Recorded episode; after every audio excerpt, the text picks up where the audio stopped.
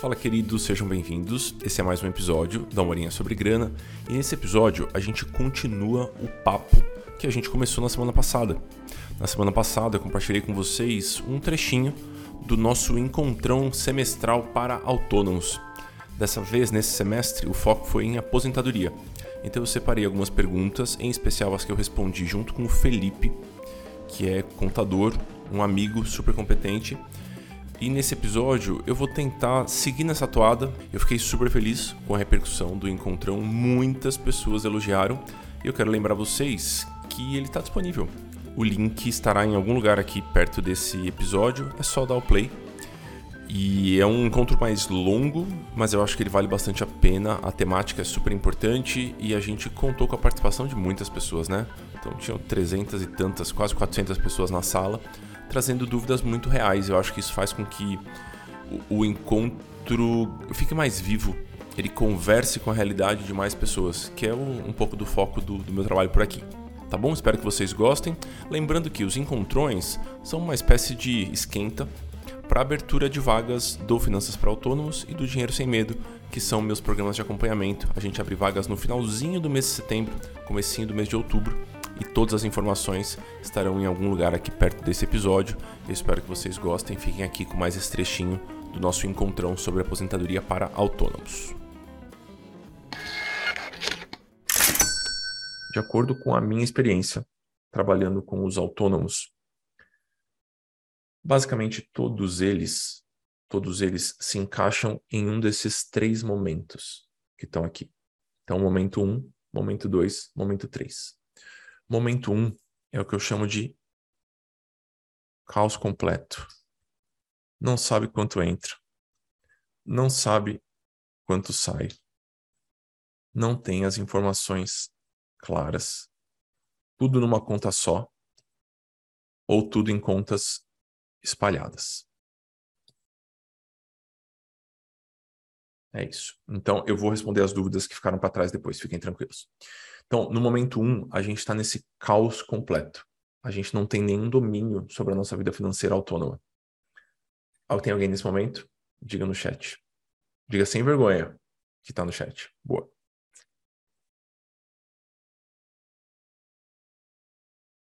Boa. Uma turma no momento 1. Um. Aí tem o semi-caos, pode ser. Talvez tenha algumas pessoas que estão aqui, ó, nesse, nessa zona cinza aqui entre o momento 1 um e o momento 2. Beleza. Dá para avançar, fiquem tranquilos, vai dar tudo certo. Uh, momento 1 um é o caos completo. O momento 2, a gente tem alguma organização. Eu sei quanto entra, eu sei quanto sai. Ainda não separei as contas. Ainda não me enxergo como uma pequena empresa. Esse é o momento 2. Aumentar um pouquinho a fonte. Vou colocar um pouquinho mais de zoom para vocês aqui. Peraí. Melhorou? Assim? Boa. Momento 1, um, caos completo. Momento 2, alguma organização. Quando a gente olha o extrato de alguém que está no momento 2, a gente não tem separadinho o que é vida profissional e o que é vida pessoal, mas se eu perguntar para essa pessoa, então, essa despesa aqui é da empresa ou ela é sua? A pessoa consegue me responder.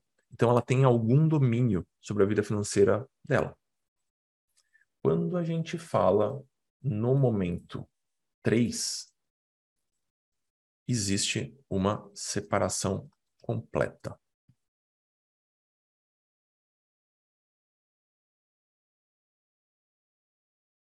O autônomo se enxerga como pequena empresa. Contas bancárias separadas. Conceito de salário existe. Sim, o autônomo pode ter salário, isso existe. Né? Vai funcionar. Legal. Então, a gente tem o momento 1, momento 2, momento 3. Para fazer a transição do 1 para o 2, na minha experiência, é uma transição fácil. Basicamente, a gente senta a bunda na cadeira, faz umas continhas, organiza um pouquinho, coloca os números no papel, e eu posso dizer isso porque o Finanças para Autônomos tem 800 alunos hoje. E praticamente todos conseguiram avançar do momento 1 para o momento 2. E pensando nas, nos autônomos que eu atendi antes do FPA, é, eu percebo que isso aqui é um momento simples. Beleza, transição fácil, momento 1, momento 2. Quando a gente quer migrar do 2 para o 3, é uma transição difícil. E é uma transição mais difícil porque, na minha visão, na minha concepção,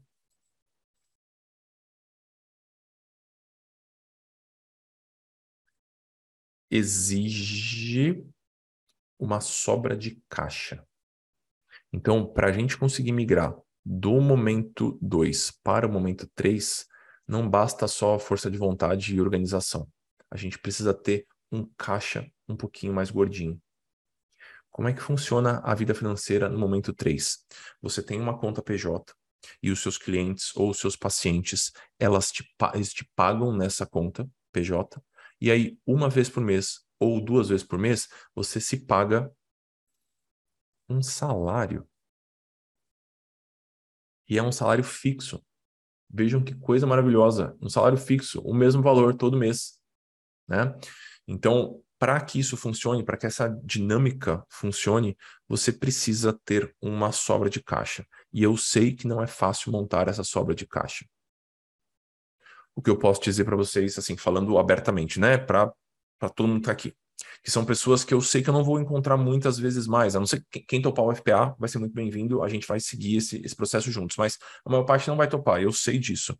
Então, o que eu posso dizer para vocês é, essa transição do 1 para o 2, ela é simples, ela exige que você sente a bunda na cadeira e siga um método. E aí tem gratuito na internet, tem no livro que custa 15 reais, 17 reais e tem de graça na Amazon às vezes, inclusive. Essa você vai conseguir fazer. Daqui para cá é mais difícil. Então tem um desafio maior. Eu acho que vocês deveriam perseguir essa história.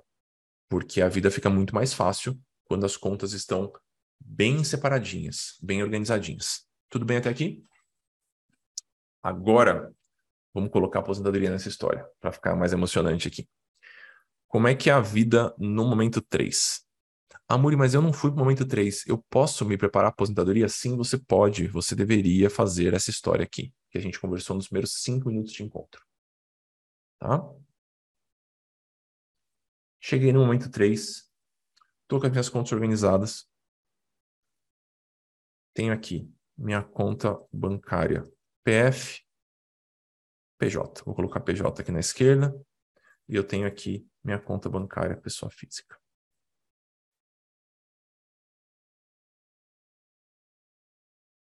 Então, vou usar o exemplo da Raquel aqui. Raquel tem os pacientes dela.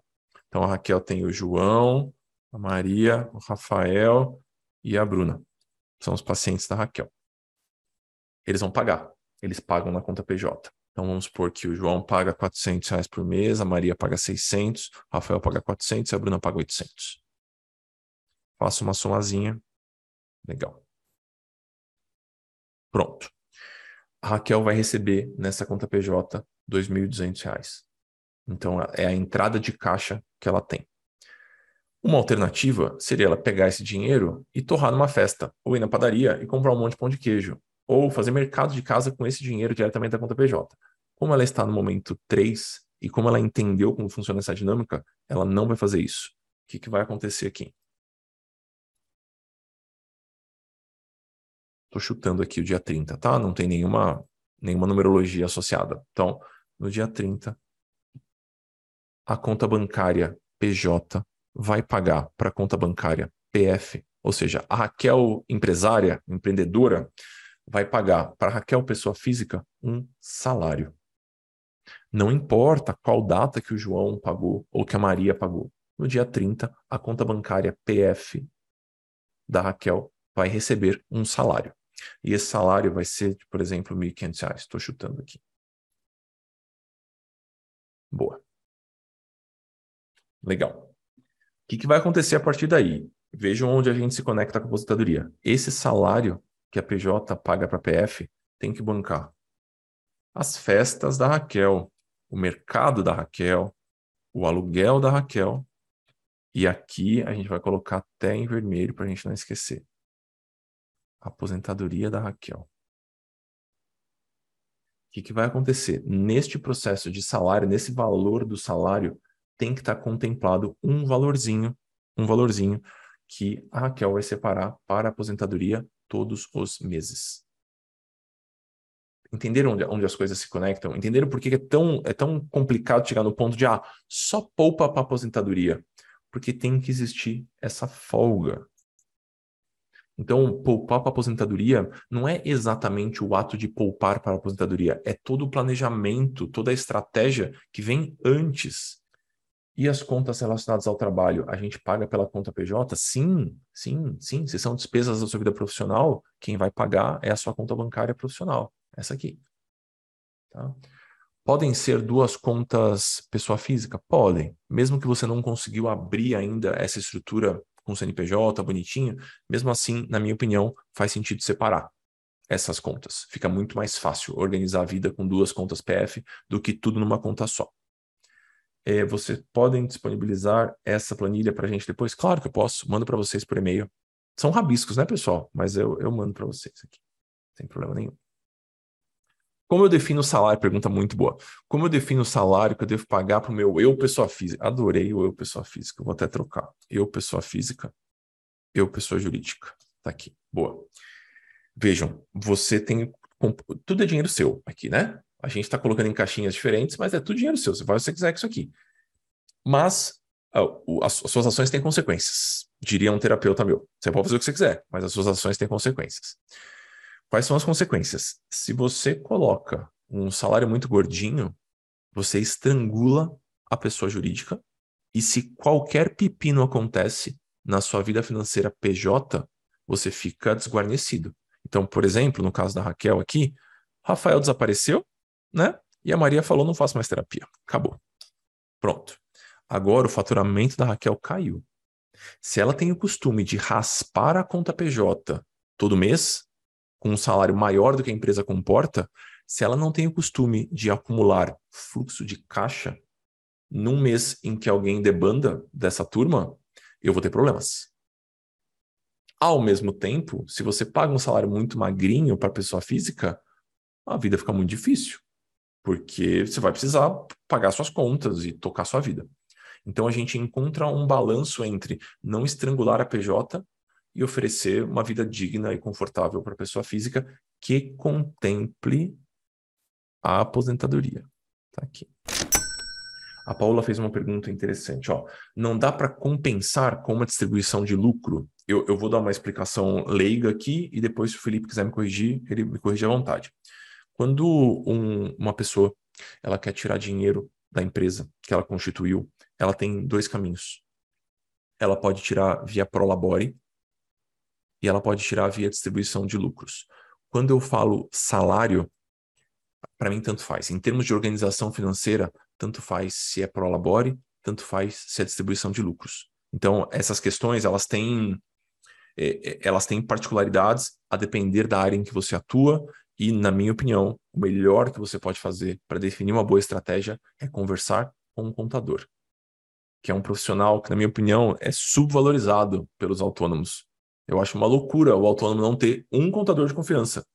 Né? Então, dentro do Finanças para Autônomos, a gente teve um aulão maravilhoso sobre contabilidade com a Mari, e aqui eu estou tentando oferecer para vocês de maneira mais ampla, né? não só para os alunos, um papo com o, com o Felipe. Pergunta da Marília aqui, ó. É melhor pagar o das MEI pela conta PJ ou pela conta PF? É indiferente, né? A conta que você paga o boleto? Pode pagar por qualquer uma, não pode? mas a gente está falando de uma empresa que gera um DAS, de um MEI. MEI, MEI, MEI. Assim, vou, talvez eu fuja um pouco, amor, do, do foco, mas assim, tá o MEI é um CNPJ. Ele uhum. precisa ter uma conta dele. Boa. Certo? Eu acho que é algo que as pessoas esquecem às vezes, não, não fazem. Não fazem. E eu vou te falar qual é o reflexo disso. Então, assim, obviamente, tudo que for relativo ao MEI, igual você falou, separar as contas eu tenho que ter uma conta e eu pago pela conta da PJ, é uma despesa da PJ, para não misturar com a pessoa física. E aí, onde que entra toda. Agora entrando um pouco em contabilidade e tal. Quando a gente vai estar fazendo o imposto de renda, muita gente não sabe, mas é, no MEI, se eu não tenho conta, se eu não separo, se eu não faço um, um, um mínimo de uma contabilidade, quando eu for fazer a minha declaração de imposto de renda, isso vai me dar problema, vai ter uma parte de todo o montante do ano que eu vou ter que tributar pela, pela tabela do imposto de renda, que pode chegar até 27,5%, mas se eu me adequar, se eu fizer uma, entre aspas, contabilidade, separar no meu banco o que, que é despesa da MEI e fazer aquele pagamento do lucro que você faz todo final do mês e você transfere para sua pessoa física, aí muda um pouco a história. Aí eu consigo ter benefício de não pagar imposto em cima de tudo. Né? Ele entra na regra geral de uma empresa que entra como lucro, que é isento. Então, é, de repente você tem uma MEI, né, e, e você está confundindo, tudo está dentro de uma de uma de uma conta só como pessoa física, super recomendo a, a separar, fazer separadinho. Justo. Perfeito. Pergunta da Fê. Sou MEI, contribuo com o DAS, mas comecei a recolher a, a parte ADARF sobre o teto. Um contador me orientou a ligar no 135 e deixar registrado que, além de MEI, eu sou profissional autônoma e recolho o INSS, a complementação via DARF. Isso procede? Vamos lá, só, só tem uma pegadinha aí do documento que ela está fazendo. Então vamos lá, DARF é para eu pagar imposto de renda. Uhum. GPS é para eu pagar o INSS. Então, se ela está fazendo essa complementação, ela está se declarando como uma autônoma que trabalha na pessoa física tá? Nada impede dela ser uma autônoma que trabalha como pessoa física, mas aí é, ela precisa, ela precisa, é, o Thiago tem razão, me esqueci, agora é tudo é DARF, que é uma guia previdenciária. Então, assim, ela precisa é, é, recolher também o imposto de renda. Eu não posso simplesmente fazer que eu recebo como autônomo 5 mil, pagar, pagar o, o, complemento do INSS sobre 5 mil e não está contribuindo para o imposto de renda que daí tá. tem que tá. fazer o carnê-leão e tudo mais, né? Uhum. Porque uh, isso fora do MEI, né? Eu estou entendendo que é uma renda que ela tem fora do MEI. Pois é, pois é. Essa, essa parte ficou confusa para mim, da Fê. Ela falou que ela é MEI e contribui com o DAS. Imagino que é o valor mínimo. Aí ela começou a recolher a parte do DARF sobre o teto. Aí entra como uma contribuição pessoa física. Faz sentido? É, é isso? É, aí, aí foge daquela regra que a gente falou no começo, que ela complementa lá do, dos 15%. Agora, se ela tiver contribuindo sobre o teto, como autônomo, talvez, aí dá dando a entender que, assim, para eu contribuir dessa forma, 20% em cima do teto, significa que eu estou tendo uma renda ou teto ou superior ao teto. Boa. E aí, e aí que tem a questão que eu não posso fazer uma coisa sem fazer outra. Sim, sim. Você entendeu? Eu tô, eu tô, dando risada da Fernanda que falou que ela tá o próprio meme da Nazaré, sabe? A Nazaré Tedesco que tá com aquela cara de olhando os números voando assim. Gente, não dá para passar uma faculdade de contabilidade aqui. Então, eu, eu acho que se você é autônomo, o contador é um parceiro. E aí vale o jabá do Felipe, vale o jabá dos colegas que estão aqui no chat ajudando a responder, super agradeço. Então, a, vocês não precisam fazer isso sozinho, pelo amor de Deus. É igual eu vou, eu quero começar a fazer atividade física. Aí eu vou montar minha ficha de exercício. Que capacidade que eu tenho de fazer uma ficha de exercício, sabe? A gente contrata um profissional. Então, não, não hesitem em pedir ajuda. A gente está tentando oferecer aqui um norte, né? um, um caminho inicial. Acho que, e, e no caso, por exemplo, do, da aposentadoria, até questões tributárias, de você saber o que é melhor, isso é muito específico para cada caso, né? Claro. Você, obviamente, você tem umas regras gerais tal, mas o seu caso específico é super tem que ser analisado, né? Que momento que você está, qual é o seu faturamento, o que, que você quer, se você quer realmente ir pelo INSS, se você não quer, se você quer fazer uma, uma, uma, uma parte por fora. Justo. Beleza, beleza.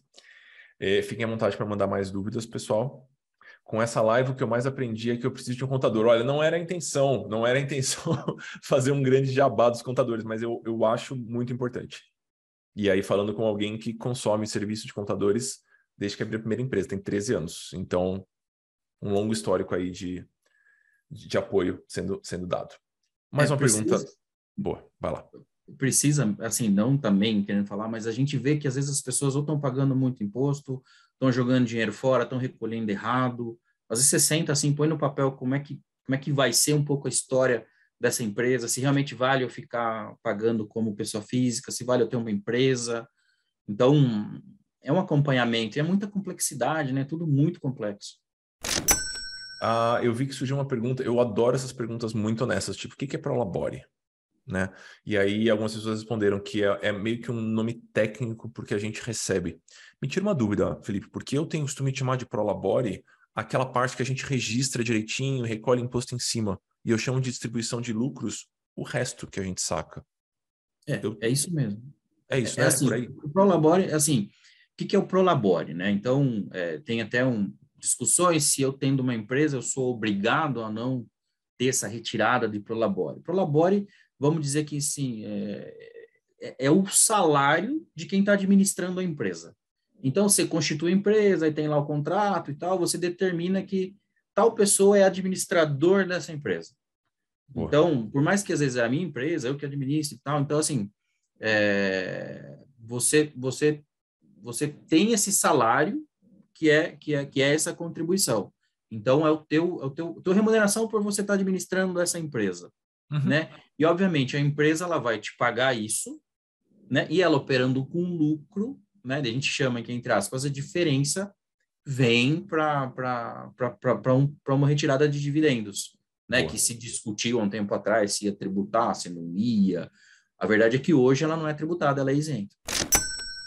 Uma perguntinha para mim, finalmente, né? Só pergunta para o Felipe. Então, uma pergunta para mim. A pessoa perguntou se era melhor um IPCA ou um CDB. Deixa eu clarear um tiquinho essa questão, prometo que vai ser, vai ser breve, né? Quando a gente está falando sobre investimentos, os alunos também já viram eu fazer esse desenho aqui 17 mil vezes, mas vamos lá. Quando a gente está falando de, de investimentos, a gente vai cair num desses dois guarda-chuvas. Então a gente tem aqui a renda fixa, e eu vou fazer ele rapidinho para não, não tumultuar aqui. A gente tem a renda fixa e a renda variável. Na renda fixa, a gente vai ter duas caixinhas bem particulares. A gente vai ter a renda fixa pública, a renda fixa privada. A renda fixa pública, vocês aprenderam um pouquinho sobre ela hoje aqui, que é o tal do Tesouro Direto. A renda fixa privada é aquela sopa de letrinhas maravilhosa. Então a gente tem aqui CDB, LCI, LCA, LCA, LC, CRI, CRA, debentures e por aí vai. Então tem uma sopa de letrinhas grande. Na renda variável, a gente tem aqueles que o pessoal conhece, né? As ações, as opções, as criptomoedas e por aí vai. Então a gente tem esses dois guarda-chuvas aqui. Junto, na paralela, a gente tem a questão da inflação. Então a gente tem aqui a inflação que é esse fenômeno que a gente acaba experimentando, que é super desagradável, que a gente vê os preços subindo. Me acompanha aqui que eu vou chegar na resposta da pergunta. Então, a gente tem a inflação. A gente precisa medir a inflação. O governo mede essa inflação. E ele mede através de uma cesta que gera um indicador, que é meio que um indicador de qual é a inflação naquele país. No Brasil, o nosso principal indicador é o IPCA, Tudo bem até aqui? Não durmam, fiquem comigo aqui. Então, legal. Então, a gente tem aqui o, o IPCA. Não dá para a gente comparar um CDB com o IPCA, porque são coisas completamente diferentes. O CDB é uma modalidade de investimento na qual a gente faz um empréstimo para um banco. E o IPCA é um indicador de inflação. Aonde que essas histórias conversam? Aonde que essas histórias se conectam? A gente pode ter um CDB que paga a inflação mais alguma coisa. E a gente pode ter um título do Tesouro que paga a inflação mais alguma coisa. Então não é que a gente compara o CDB com o IPCA. A gente pode comparar um título público com um título privado. E ambos podem estar atrelados à inflação. Então essa é a conexão entre os assuntos, respondendo a, a Natasha. Tá bom? É, é difícil encontrar na renda fixa privada títulos mais longos até existem, mas são mais raros. Então, quando a gente quando a gente está tá analisando locais para colocar o nosso dinheiro para o longo prazo, na, na parte da renda fixa fica mais fácil encontrar opções dentro do Tesouro Direto. Mas não é implicitamente melhor ou pior do que qualquer outra coisa. Respondido, Natasha. Deu para clarear um pouquinho. Uma coisa que eu acho que você não pode esquecer, essa parte eu acho que ela é bem importante, se você está montando uma reserva para aposentadoria no Brasil, eu acho que você deveria se preocupar em travar esse investimento com a inflação. Minha opinião. Então, não, não, é, não é uma regra, mas eu acho que você deveria focar em corrigir pelo menos a inflação. E para isso, os títulos IPCA+, são um caminho bem, bem bom. Nádia, sou MEI, pago a DAS, mas eu separo minhas contas em duas contas PF. Então, para declaração de imposto de renda e para facilitar tudo, é melhor eu fazer uma PJ? Com certeza. Com certeza. Com certeza, porque para fugir daquilo que a gente estava falando e você ter separado o que de fato você é uma empresa e o que é pessoa física. Se você tiver duas pessoas físicas, hum, vai ficar na mesma, né? É, é, melhor que você tenha isso separado. E hoje, assim, a gente tem bastante possibilidade, facilidade de abrir conta, né? Às vezes uhum. até sem custo. Então, é só melhorar esse processo que, quando for fazer o seu imposto de renda, vai ficar muito, ficar mais barato, né? Você não acaba pagando imposto de graça. Amuri, muito provavelmente eu terei que ajudar meus pais e sogros na velhice é interessante eu já fazer a compra de títulos IPCA pensando na aposentadoria deles? Vou, vou te dar uma resposta polêmica sobre esse assunto, né? Na maior parte dos casos, a melhor coisa que a gente pode fazer pela vida financeira dos nossos pais é cuidar da nossa própria vida financeira, para que você tenha condições de apoiar seus pais numa eventual dificuldade. Então, se você já está cuidando da sua e quer também ajudá-los a cuidar das dele, das respectivas aposentadorias dos seus pais, dos seus sogros, acho maravilhoso. Meu, minha preocupação é você não cuidar da sua, porque os recursos são finitos, a gente não tem dinheiro infinito, né? Dinheiro sem limites, para cuidar deles. Aí eu acho que a gente vai ter problemas. Então, se você já tiver cuidando da sua e quiser comprar títulos para seus pais, para seus sogros, eu acho uma alternativa muito boa. Mas não esqueça de olhar para a sua também. Tá bom? Vamos lá. Se eu já estourei o valor anual da MEI, eu tenho que virar ME agora? Bem, isso é bem sério. É, a gente tem que tomar cuidado de quanto é esse estouro. Né? Então, estourou, a, gente, a partir do momento que estoura, a gente precisa ver em que momento é, vai ser os efeitos desse estouro, porque você não vai ser MEI mais. Aí eu tenho que olhar se esse estouro do faturamento foi mais ou menos que 20%. Tá? Então, se eu, se eu chegar no final do ano e eu passei, mas não foi para, se não me engano, é 97 alguma coisa, não extrapolei 20%, a partir de 1 de janeiro do outro ano, né, daí os efeitos se dão em um do um, é, eu começo a ser uma empresa normal, e aí tem que fazer um movimento de transação, um movimento de transformação. Agora, se dentro do ano hoje eu estourei mais que 20%, aí um do um retroaja janeiro agora. E aí eu teria que fazer esse desenquadramento de forma retroativa e pagar, pagar imposto, né? Todos Jesus. os impostos calculados aí como como aí a gente precisa ver como que vai ser o regime tributário dependendo da atividade e pagar retroativo com multijuros, né? Então é, é uma coisa bem bem complicada já acompanhei casos, geralmente é um momento muito triste, porque a pessoa tá, ela tá feliz porque ela estourou o limite, e, porra, é algo para se comemorar, muito bom mesmo. É, e aí depois ela toma um escorregão. Então, fale com o contador, faça sua continha. É, tem, tem uma coisa, até uma notícia que saiu hoje, é, que é uma Câmara do Senado aprovou, uma, não sei se é do Senado da Câmara, aprovou um aumento dos limites, tanto do MEI quanto das empresas Simples Nacional. Então, é algo que a gente tem que acompanhar como é que se vai dar isso, mas pode ser que a partir do ano que vem, é, a, a, iniciando um do um, esse faturamento aumente. Bom demais. Tomara, tomara.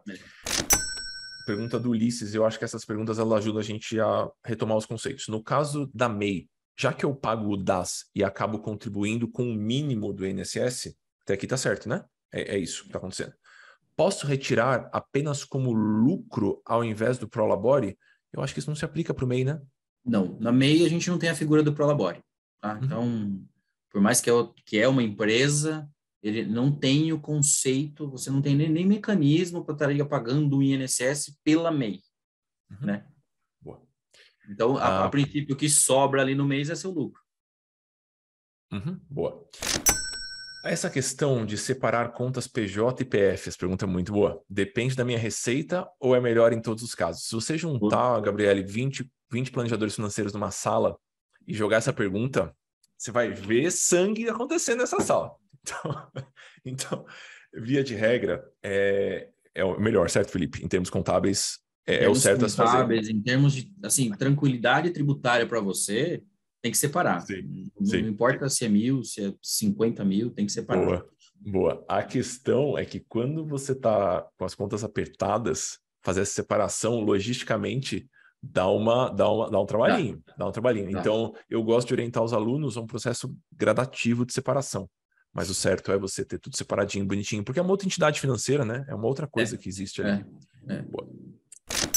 Preciso retirar o Prolabore todo mês? Precisa.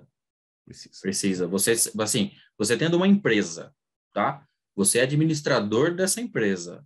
Você precisa ter essa retirada de Prolabore. E assim, ela não é pro forma, ela deve de fato existir. Então, é, gerou lá o Prolabore, é um olerite da mesma forma que você vai ter, vai ter um valor líquido. Aquele valor precisa sair da conta da PJ e transferir para sua conta da pessoa física. É como se estivesse pagando um salário, que de fato é. Boa. Então, precisa ocorrer dessa forma. Agora uma para mim, para te dar uma folga aí, Felipe. Estou na dúvida sobre PCA+. Se eu compro títulos do IPCA 45 todo mês, os vencimentos vão ser em datas diferentes, certo? Sim. Ou seja, em 10 anos de aporte, eu terei títulos com 10 anos de diferença para retirada. Não, não é verdade, não é verdade. O governo tem direito de emitir títulos com os vencimentos que eles quiserem. O 2035 e o 2045 são títulos bem famosos, então eles estão disponíveis já há algum tempo e a gente pode ir comprando esses títulos mais e mais e mais e mais a gente não vai conseguir garantir que durante os seus 20 anos de contribuição você possa comprar tal título pela plataforma do Tesouro. Mas é menos bagunçado do que parece. Então, minha sugestão é não se preocupe com isso, foca ali na, na regularidade dos aportes e você vai fazendo adaptações na sua carteira no decorrer do caminho. Beleza? Só linkando isso, eu vi que tinha um, teve uma pergunta lá no começo, quando você estava explicando que você não compra o mesmo título todo mês, né? Você vai comprando pedacinhos dele. E aí eu vi uma pergunta. Pedacinhos de outros títulos. É, isso. Mas é IPCA, vai, é, 2045. É, eu vi uma pergunta, ah, mas eu tenho que declarar cada compra, eu tenho que fazer isso na minha declaração, vai ficar uma loucura, vou ter um monte de coisa. Não. Na declaração, é, o importante é você colocar como custo de aquisição. Então, você tudo que você comprou relativo a esse título, você coloca só numa linha. Né? Não, não, não, precisa colocar cada compra em uma linha separada lá em, em bens e direitos, que senão realmente fica uma loucura. Sim, sim. Deixa eu responder a pergunta da Débora aqui, ó. Ela perguntou: se eu tenho 200 reais por mês, eu devo comprar vários títulos do Tesouro de 32 e 30 ou um de 200 por mês? Só explicando assim. há algum tempo, quando a pessoa queria comprar um título do Tesouro, ela era obrigado a comprar um título inteiro. Então ela comprava o título gordinho todo de uma vez só. Então ah, ela compra o título que inteiro custa 3.171,59 ou 1.912,82 ou 1.076,91. Beleza. Para facilitar, para democratizar o acesso, para que mais pessoas possam comprar, você agora pode comprar frações de um título. E aí, essas frações, elas vão em múltiplos do investimento mínimo. Então, o investimento mínimo aqui, por exemplo, é R$ 32,30. Se você quiser comprar mais pedacinhos desse título, você pode, à vontade. Então, ao invés de comprar seis títulozinhos de R$ 32,30, seis frações de R$ 32,30, você vai comprar, na verdade, uma fração maior de um título, ali perto dos 200 reais. Não vai ser 200 reais cravadinho, porque tem que ser múltiplo do investimento mínimo, mas vai ser perto. Não se preocupe com esse detalhe. Quando você for digitar na plataforma, a plataforma automaticamente vai converter para a quantidade disponível para você. Então vai dar 198 e alguma coisa, ou 203 e alguma coisa. Ele vai dar essa arredondadinha. É isso por hoje, queridos. Espero que vocês tenham gostado. Lembrando de fazer um convite aqui. A gente teve o encontrão para os autônomos, focando em aposentadoria. Agora a gente tem o encontrão mais geral, que conversa bastante com o Dinheiro Sem Medo, que é o outro programa de acompanhamento, e o foco vai ser no mundo dos investimentos.